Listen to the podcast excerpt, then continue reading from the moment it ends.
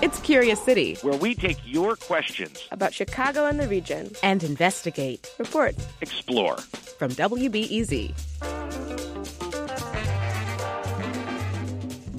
Camille Feast grew up around St. Louis, where she said her family recycled as second nature.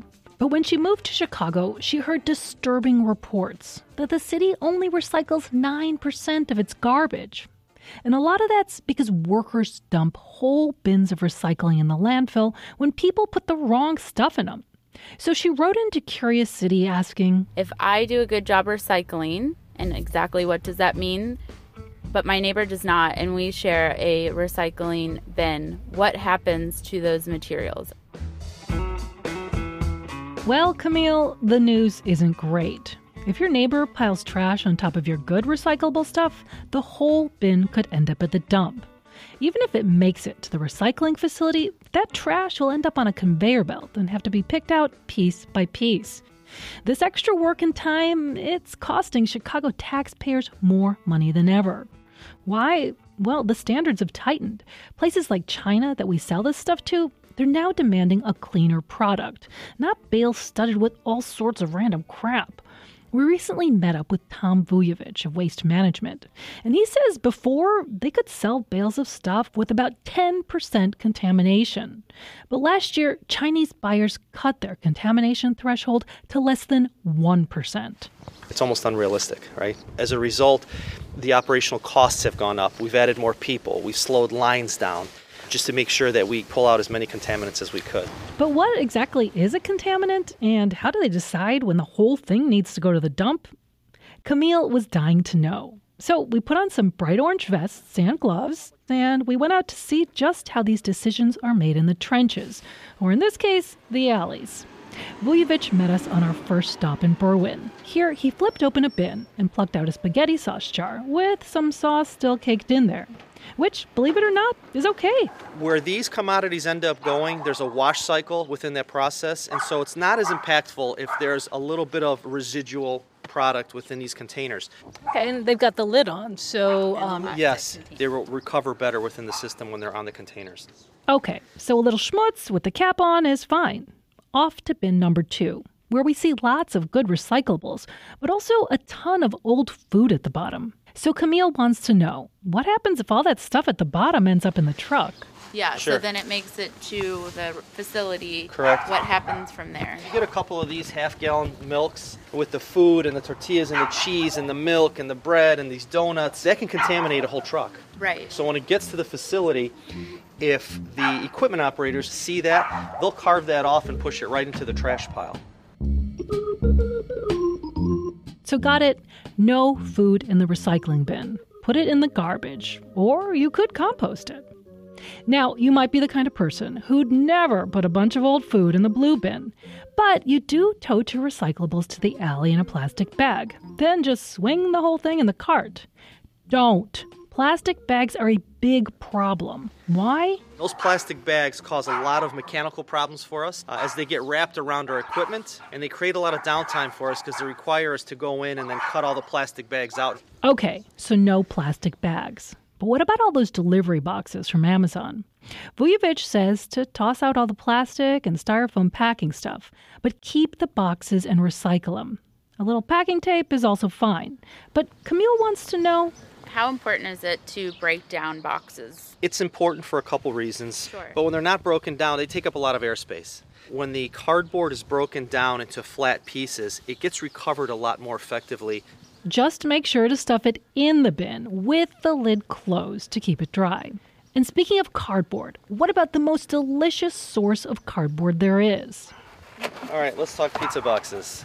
Looks like clean cardboard, right? And cardboard is definitely the great commodity to recover and to sell as well. Uh, what makes this a problem is this a bunch of pizza crust. That should be thrown in the trash. Typically, most pizza places will put inserts. This too should be discarded just because of the grease. Now, what are we left with? Really nice, clean cardboard. These little few spots, no big deal. Okay. Nice piece of cardboard, take it all day long. But on the next stop, where we meet Streets and Sanitation Deputy Commissioner Chris Sauvé, he gives us a different story. not because Vujovic is wrong, but because Sauvé worries people can't handle a nuanced message on pizza boxes. When we get into like diehard folks that are very, very interested, Camille's probably one of them. Pizza boxes are one of those ones that are just tough. Tough because Sauvé thinks most people are going to leave that greasy liner, the cheese, and crusts in the box. But If the box has got no food residue on one side, then it would be acceptable. this is the best news Camille has heard all day. And she says it'll be stopping a certain passive aggressive behavior that happens a lot in her apartment. Now, instead of taking my roommate's pizza boxes out of the recycling and putting it into the trash, I can keep them there. So, yeah, Camille's household will recycle better. But remember her pesky neighbor? Just how much junk can he pile in her bin before it gets rejected? Officials gave us different answers that made us think it was kind of up to the guy collecting that day. But Sauvé did say there are a few instant deal breakers, like hypodermic needles. Medical waste, electronics, garbage, food waste, yard waste are ones too that it's immediately should just be rejected.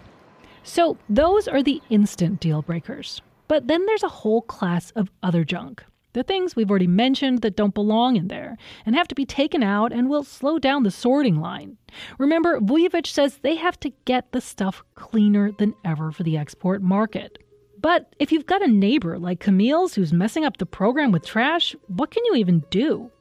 Sauvé says the city's got a guy, or actually 50 of them, who can send a warning to the offender. From time to time, we do get disputes between neighbors. We do have ward superintendents in every all 50 wards of the city that can address those types of issues. Leaving some information in our postcard on what's accepted or not accepted is probably something that would help.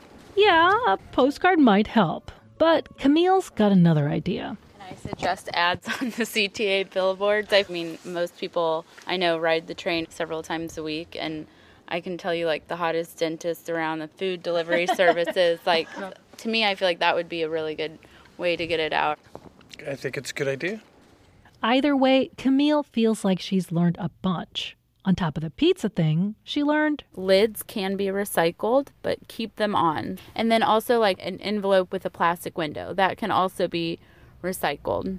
But she also learned that her neighbor can sabotage all those efforts. Do I like the answer? No. That being said, I can try to recycle elsewhere, maybe. Like one of the city's recycling drop off centers, where Camille would have to put things like glass, cans, paper, and plastic in separate bins. It'll take more time, but she believes it's got a much better chance of making it to the other side of the recycling rainbow. Curious City supported by the Conant Family Foundation. Jesse Dukes is our audio producer. Jessica Popovac is our editor. Katherine Nagasawa is our digital producer, and Mackenzie Crossan is our intern. You can listen to our podcast at wbez.org slash curious city or wherever you get your podcasts. I'm Monica Eng.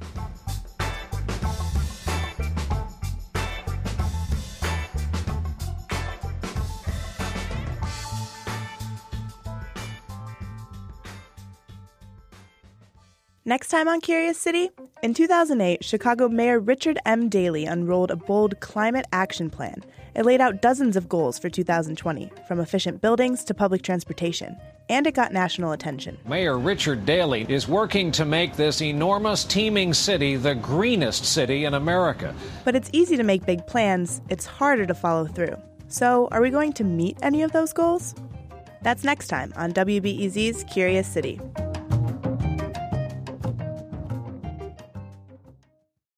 At a time when information continues to come at us faster and faster, sometimes you need to hit pause and rewind. NPR's Throughline takes you back in time to the source of the news stories filling your feed. Find NPR's Throughline wherever you get your podcasts. Before we start the show, we here at Curious City want to let you in on a little known fact about WBEZ. 89% of all our funding comes from community support, including contributions from curious listeners like you. If this program has changed how you see Chicago, please consider supporting this program at wbez.org/curious. Thank you.